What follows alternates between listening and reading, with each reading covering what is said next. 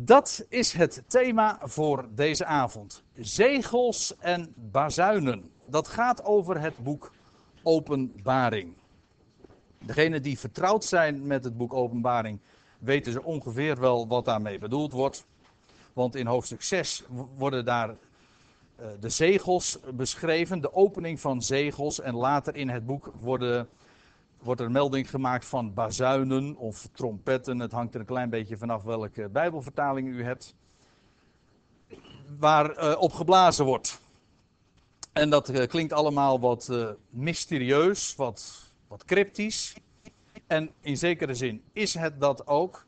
En toch, de schrift legt zichzelf uit. En in dat vertrouwen zijn wij hier vanavond ook bijeen. En heb ik ook deze Bijbelstudie tevoren uh, gemaakt en deze presentatie gemaakt. Laten we maar meteen bij het begin beginnen. Openbaring, dat gaat over de tijd waarin de Heer Jezus Christus openbaar zal worden. Daarom heet het boek ook Openbaring. Het heet niet Openbaringen, zoals ik vanavond nog iemand hier hoorde zeggen. Ja, het wordt wel zo genoemd, maar het is ten onrechte. En, eh, en als je eenmaal weet waarom het Openbaring heet, zal je nooit meer de fout maken, denk ik, om het anders te noemen. Want het zijn geen openbaringen over toekomstige dingen, dat is op zich niet helemaal ten onrechte, daar gaat het niet om. Maar dat is niet de reden van de titel van het boek. De reden van de titel van het boek vinden we meteen in het eerste hoofdstuk, het eerste vers. En ik heb het u makkelijk gemaakt. Ja, u leest het vooral mee in uw eigen Bijbeltje, maar u kunt het ook gewoon meelezen vanaf de, het projectiescherm. Open, nou, openbaring 1 vers 1, zo begint het boek dus. De openbaring van Jezus Christus welke God hem gegeven heeft om zijn dienstknechten te tonen, hetgeen weldra moet geschieden.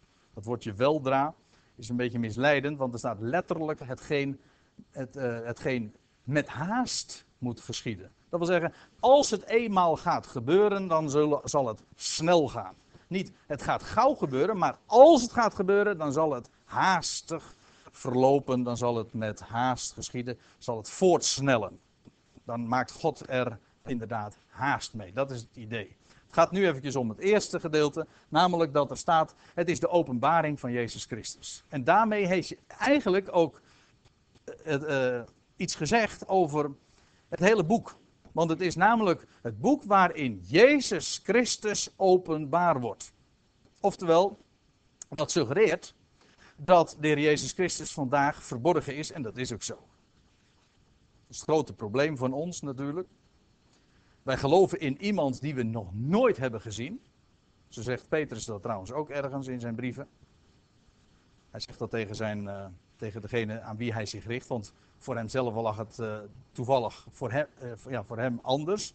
Maar hij zegt, in hem verheugt gij u, hoewel gij hem nimmer gezien hebt. Met een onuitsprekelijke verheerlijkte vreugde. Dat is ook zo. Als je hem werkelijk kent, dan heb je die vreugde. Maar niettemin, de Heer Jezus Christus is vandaag verborgen, ontrokken aan het oog, al bijna 2000 jaar. En daarmee heb ik ook ongeveer wel gezegd, maar dat is ook een beetje cryptisch, dat de tijd zo ongeveer ten einde loopt. Want dat betekent dat de tijd aan gaat breken dat hij uit de verborgenheid zal treden en zal verschijnen. Openbaar zal worden. Het woordje het Griekse woord wat hier gebruikt wordt, dat is, dat kent u wellicht, apocalyps. En dat betekent, let apo betekent weg, uh, ja, zoiets als uh, vanaf of weghalen. En dat calyps, dat heeft te maken met een bedekking. Dus het wegnemen van de bedekking. Of eigenlijk anders gezegd, de ontdekking. Oftewel de onthulling. Jezus Christus zal onthuld worden. Terwijl hij nu nog verborgen is, zal hij straks openbaar worden. Bij meerdere gelegenheden en in een niet op één moment, maar bij, inderdaad bij meerdere gelegenheden. Het wordt ook zijn parousia genoemd. Volgens de algemene opinie is openbaring een gesloten boek. Het wordt een gesloten boek genoemd. Ik heb een foutje gemaakt, zie ik, terwijl ik het voorlees. Maar dat is inderdaad wat openbaring uh, vaak en voor de verreweg de meeste mensen is. En ik let wel, niet alleen maar voor zeg maar, het kerkvolk of zij die zich christenen noemen, maar ook voor de theologie, is het boek Openbaring een ongelooflijk complex boek en kan men er ook helemaal niets mee. Het is grappig dat men het een gesloten boek noemt, want het heet juist een openbaring. Dus je zou zeggen dat als je het boek leest, dat het openbaar wordt, dat wat erin naar voren gebracht wordt. Maar ja, laat ik eventjes verder lezen wat er ook op deze dia staat. Uh, men kent de wederkomst niet. Traditioneel heeft men alleen weet van de jongste dag. Dat wil zeggen, die dag waarop hemel en aarde zal verdwijnen en dat er een grote witte troon gezien wordt waar de doden zullen, waar de doden zullen worden opgewekt en waar de, de boeken open gaan en waar alles openbaar wordt wat er in de levens is gebeurd. En dat is niet, daar gaat het boek Openbaring trouwens ook over. Maar men kent echt de wederkomst niet. Ik weet wel, alle christenen kennen de term wederkomst. Maar als je dan als je doorvraagt, dan blijkt, nou, een, verreweg de meerderheid, het te hebben over iets wat totaal niks met de wederkomst te maken heeft. Dan heeft men het over, als, vraag het maar eens een keertje. De wederkomst van Christus. Dan zal men zeggen van ja, dat is, dat is de dag dat, dat de hemel, dat de wereld vergaat. En dat uh, ja, de een, een, grote witte troon, of als men dat al weet, het oordeel zal plaatsvinden over alle, over alle mensen. Nou, als men het zo formuleert, dan, is men, dan heeft men het helemaal niet over de wederkomst. Maar dan heeft men het over inderdaad de jongste dag. Hier.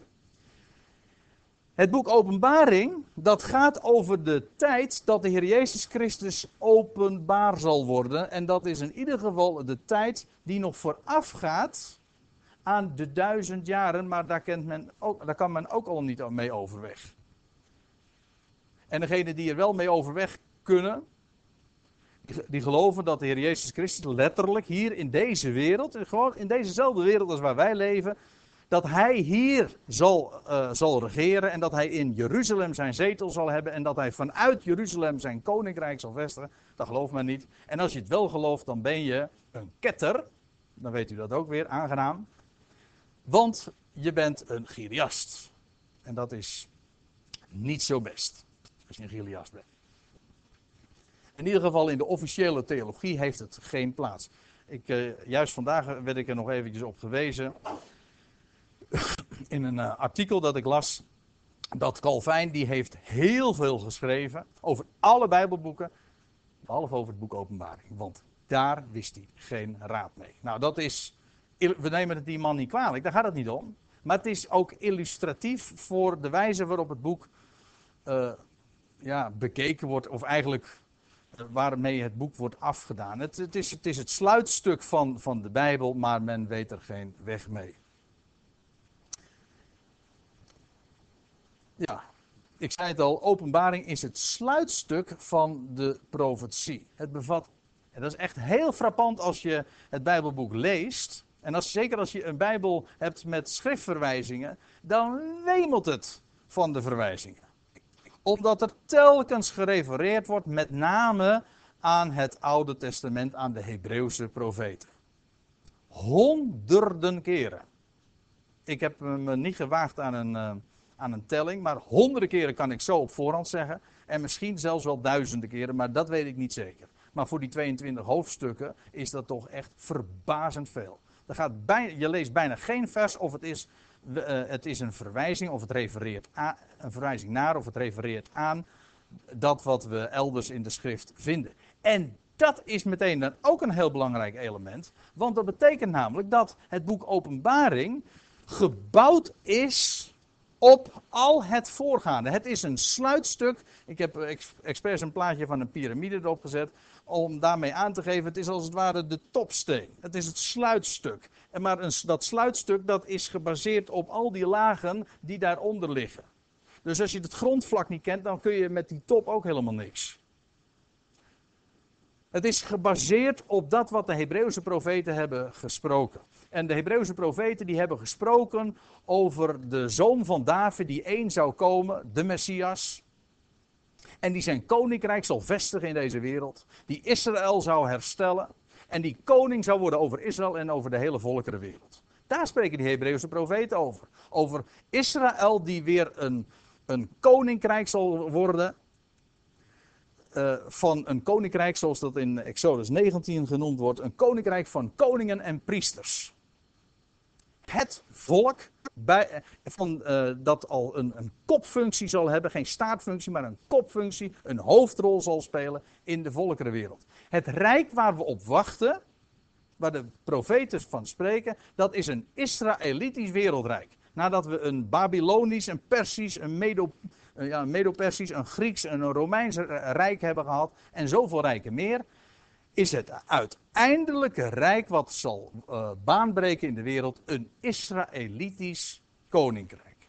Waarbij Israël aan de hoofd van de volkeren zal staan. Van Zion zal de wet uitgaan en des Heren woord uit Jeruzalem, staat er in Jezaja. Nou, en dat, daar wemelt het van in de voorzeggingen van de profeten. En daarop is het boek Openbaring gebaseerd. Dus, met andere woorden, je kunt wel nagaan dat wanneer je dat niet kent, of erkent, of als je niet gelooft in een herstel van Israël, omdat je leeft in de illusie dat wij de, de kerk, wat dat dan ook zijn mogen, dat de kerk Israël is, en die de rol heeft overgenomen van Israël.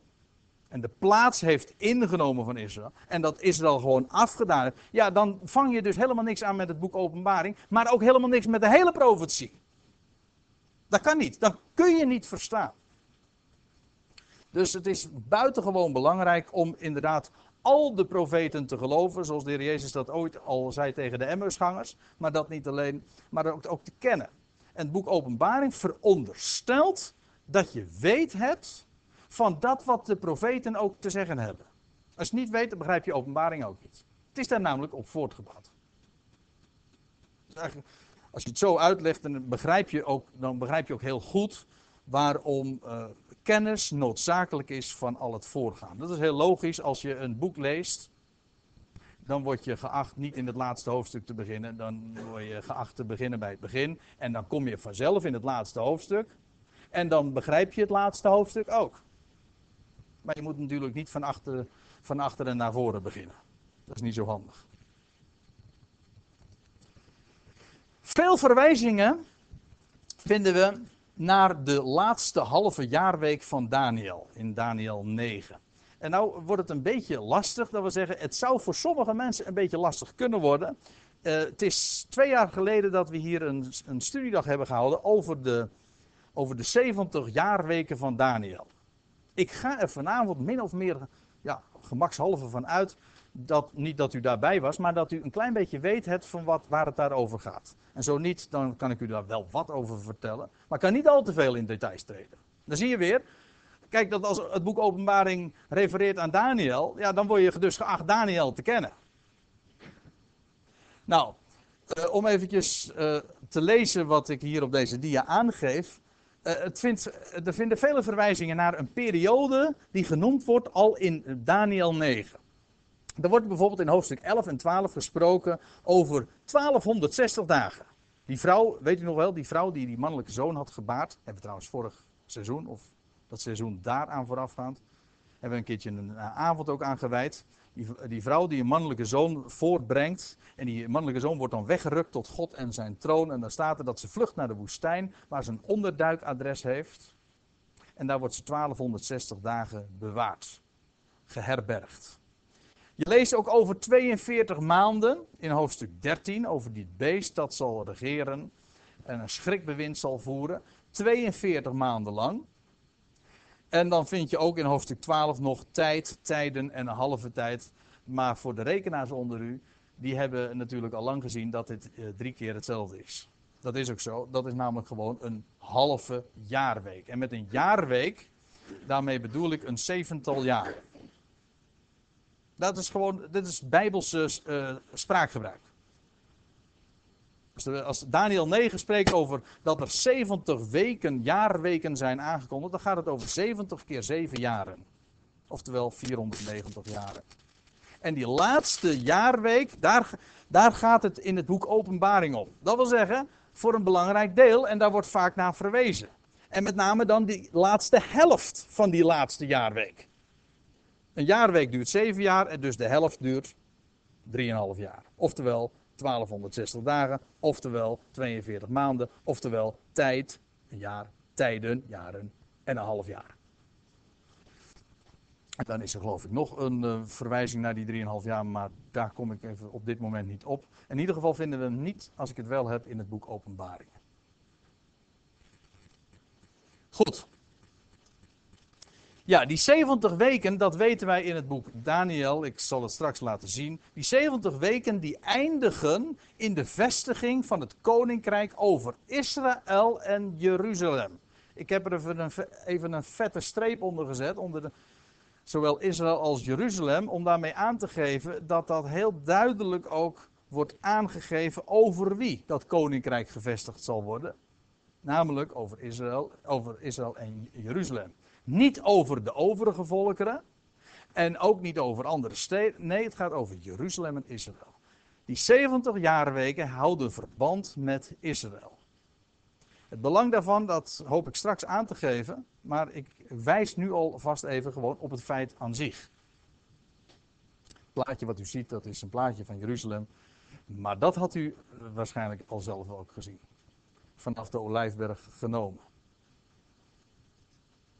Goed, ik zal even aangeven uh, dat het waar is wat ik zojuist zei.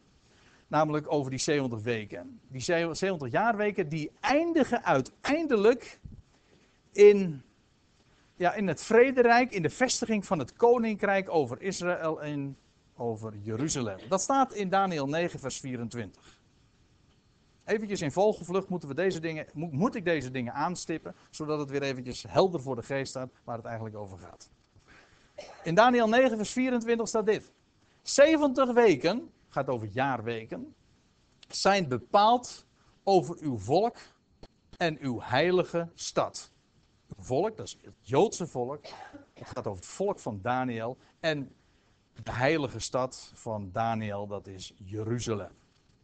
Jeruzalem, u weet het hè, dat Daniel bij gelegenheid een keertje opgepakt werd omdat hij altijd maar bad, driemaal daags, met zijn gezicht, met zijn aangezicht naar Jeruzalem, de heilige stad. Waar toen de tijd de tempel van verwoest was. Goed. 70 weken zijn bepaald over uw volk en uw heilige stad. En er staat er om, nou, laten we eens even noemen. Het is in totaal een zevental, leuk hè, een zevental dingen worden er dan genoemd. De overtreding te voleindigen. De zonde af te sluiten de ongerechtigheid te verzoenen, of beter gezegd te bedekken, eeuwige gerechtigheid te brengen, of ik moet de klemtoon wat anders zeggen, eeuwige gerechtigheid te brengen, gezicht te bezegelen, profeet te bezegelen en iets allerheiligst te zalven. Zes of beter geteld, een zevental kenmerken, waar die 70 weken uiteindelijk in resulteren. Ik ga er nu aan voorbij dat er een gat zit. Die eerste 69 jaarweken zijn voorbij en hebben hun vervulling gevonden. Letterlijk, exact. We hebben dat toen op die studiedag ook eh, heel eh, nauwkeurig eh, bezien. Ze zijn, ze zijn geëindigd in de tijd rond, dat, rond de tijd dat de Heer Jezus optrad. Begon op te treden en gestorven is en gekruisigd werd en opstond uit de doden. Toen eindigde die 69ste week. En dan krijg je een, een, een heel gat, zeg maar. Een periode die niet meegeteld wordt. Een hiaat. Maar dat vind je heel vaak bij de profetieën. Een verborgen tijd. Misschien zegt u dat wat. Een verborgen tijd.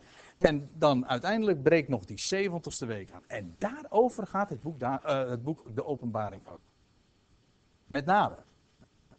En die 700 weken resulteren dus in uh, de tijd dat de overtreding zal zijn voleindigd, de zonde zal zijn afgesloten, dat wil zeggen in, voor het volk, voor de heilige stad, dat de ongerechtigheid zal zijn bedekt, dat er een gerechtigheid gebracht wordt, een eeuwige, dat wil zeggen voor die hele eeuw, die gaat komen, en dat de gezicht en profeet bezegeld zal zijn, dat wil zeggen uh, dat waar de profeten over spraken en wat in gezichten gezien was, dat zal dan werkelijkheid worden en het allerheiligst zal gezalfd worden. Die laatste term, uh, daar ga ik maar niet op in, want daar zit nogal wat meer aan vast. Maar het één ding is wel duidelijk. Aan het einde van die zeventigste week zal de, het koninkrijk van God gevestigd zijn over de heilige stad. Die laatste jaarweek is dus nog tot op de dag van vandaag toekomstmuziek. Die eerste helft van die jaarweek, van die jaarweek die nog gaat komen, zal gekenmerkt worden door vrede. Nou ja, schijnvrede. En die tweede helft, dus het zijn twee gelijke helften van 3,5 jaar. Die tweede helft zal gekenmerkt worden door grote verdrukking over uw volk en uw heilige stad. En ook dat zal ik even laten zien, dat laatste. Want in datzelfde hoofdstuk waar ik net naar verwees, in Daniel 9, daar lezen we dat er een vorst zal komen en dat hij een verbond zal gaan sluiten en voor velen zwaar zal maken, een week lang. Dat wil zeggen een jaarweek lang. Zeven jaar. In de helft van die week zal hij slachtoffer en spijsoffer doen ophouden. Tussen twee haakjes. Dat betekent dus dat de offerdienst weer op het tempelplein in de heilige stad hersteld zal gaan worden. Dan heeft het nu nog niks van weg, dat weet ik wel. Maar het zal gaan gebeuren. De schrift is daar absoluut duidelijk over. Ik zeg niet eens dat er weer helemaal een Joodse tempel zal komen. Dat is nog maar de vraag. Maar in elk geval zal de offerdienst weer hersteld worden. Daar op het tempelplein. Waarom, hoe weet ik dat zo zeker? Wel, dat is nogal simpel. Uh, in de helft van de week, van die jaarweek die nog gaat komen, dan wordt ineens drastisch wordt de offerdienst door die vorst die gaat komen, die zal het verbond gaan schenden. En nou, wat uh, de ins en outs zijn, dat doet nu even niet de zaak. Het gaat er eventjes om, hij zal het verbond schenden. En dan wordt er gezegd dat hij de offerdienst zal staken met hardhandige hand. Met harde hand. Hij zal zichzelf trouwens ook nog in de, in de tempel zetten. En dan zal hij uh, zich uh, een, een, afgodsbeeld maken. En dat is precies ook wat je hier leest. Want let maar op. Er staat: In de helft van de week zal hij slachtoffer en spijsoffer doen ophouden. En op een vleugel van gruwelen. Een gruwel is in de Bijbel gewoon een af, afgoderij. Een afgodsbeeld dus. En op een vleugel van gruwelen zal een verwoester komen. Wel en wel tot de voleinding aan toe. Dat wil zeggen tot de voleinding van die 70 weken. En die laatste helft van die week zal afschuwelijk zijn. Niet alleen omdat de offerdienst gestaakt zal worden, die zojuist was begonnen.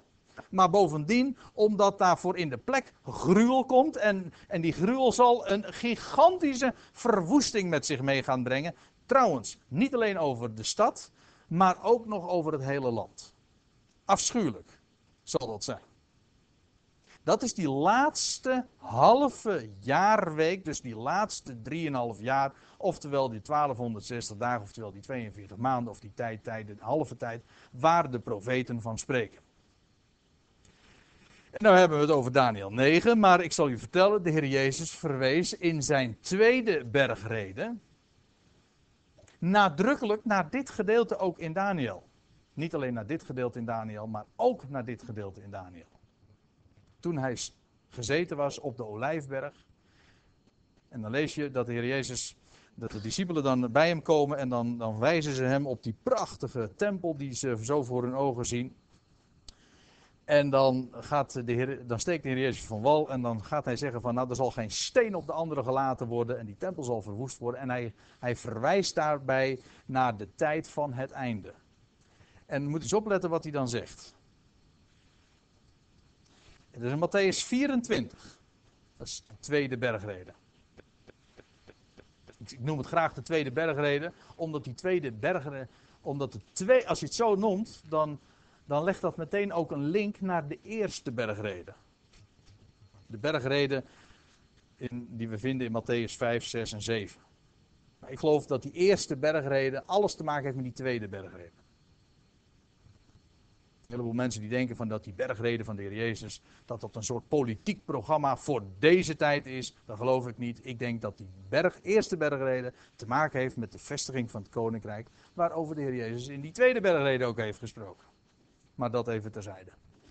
In Matthäus 24 zegt de Heer Jezus, terwijl hij daar midden in zijn betogen is, dan zegt hij, wanneer gij dan de gruwel van de verwoesting, waarvan door de profeet Daniel gesproken is, op de heilige plaats ziet staan. En dan zegt hij erbij: wie het leest, geven er acht op. Laten dan wie in Judea zijn, vluchten naar de bergen. Hij verwijst dus uitdrukkelijk naar de profeet Daniel, die inderdaad over die gruwel van de verwoesting had gesproken dat daar op de heilige plaats, op het tempelplein, in ieder geval Jeruzalem, maar meer specifiek, op het tempelplein zal niet alleen de offerdienst gestaakt worden met harde hand, maar bovendien zal er een, afgod, eh, een afgoderij van start gaan en dat zal een enorme verwoesting met zich mee gaan brengen. En, eh, en de Heer zegt van, als je, dat, als je dat ziet staan, hij zegt wie het leeft geven er acht op, laten dan wie in Judea zijn vluchten naar de bergen. En dan is daar enorme haast mee geboden, want dan zegt de Heer Jezus er nog bij van als je je nou je kleed hebt laten liggen.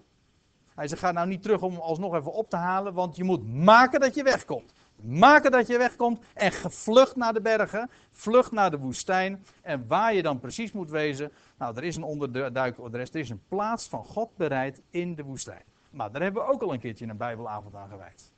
Over die stad Petra die helemaal klaar ligt en die dan als onderduikadres zal fungeren voor, het, uh, voor, ja, voor degenen die inderdaad uh, acht geven op de profetieën en die zullen vluchten naar de bergen. En, dan, en even later staat er in datzelfde gedeelte, want er zal een grote verdrukking zijn, zoals er niet geweest is van het begin der wereld tot nu toe en ook nooit meer wezen zal. Dat is niet niks. Dat is afschuwelijk wat, we, wat, uh, wat dan zal gaan plaatsvinden.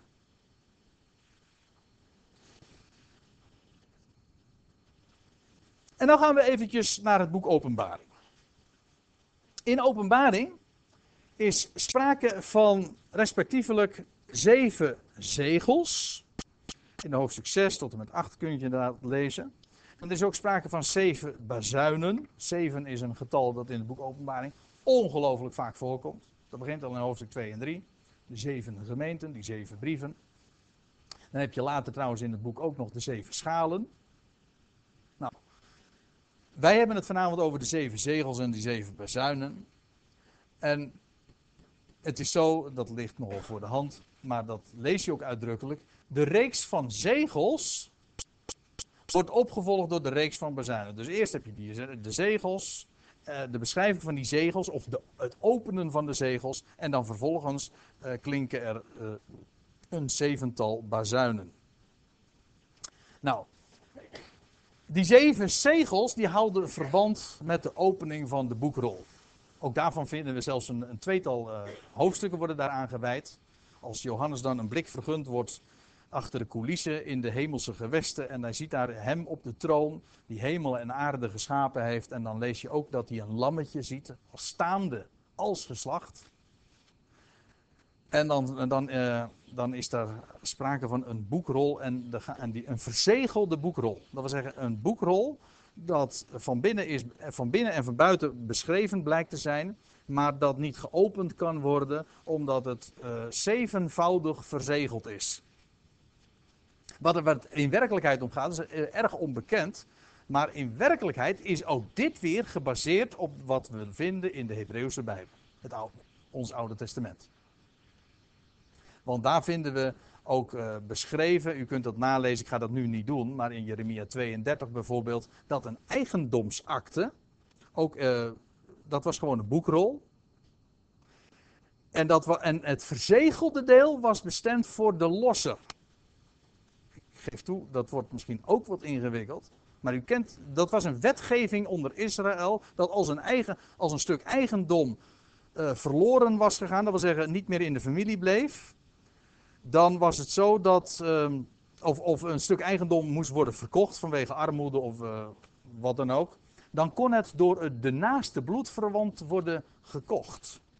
En dat werd de losser genoemd. De naaste bloedverwant, die de prijs betaalde. Als ik het zo zeg, dan gaan er volgens mij wel verschillende belletjes zo rinkelen en lampjes branden. De naaste, ja, en de geschiedenis van Boos. We gaan het de, de volgende zondag en uh, de daaropvolgende zondagen ongetwijfeld nog over hebben. Want het boekje Rut gaat juist over dat hele fenomeen van een losser. Iemand die een stuk eigendom weer terugkoopt en terugbrengt in de familie. Daar zitten geweldige dingen in. Maar het boek Openbaring verwijst ook daarnaar. En dan klinkt de vraag van wie is waardig de boekrol te openen? Want u moet zo zien, en dat is in het boek Openbaring ook het geval, deze aarde is vervreemd gebied. Deze aarde is onder vreemde heerschappij terechtgekomen en die moet weer teruggekocht worden, moet weer terugverworven worden. En dat zal inderdaad gebeuren door hem die de naaste bloedverwant is. En die ook waardig is, in staat is om het weer terug te kopen en het te verwerven. En dan klinkt de vraag in openbaring 4 en 5 van wie is waardig die boekrol te openen, die eigendomsakte. Van wie is nou het land? Van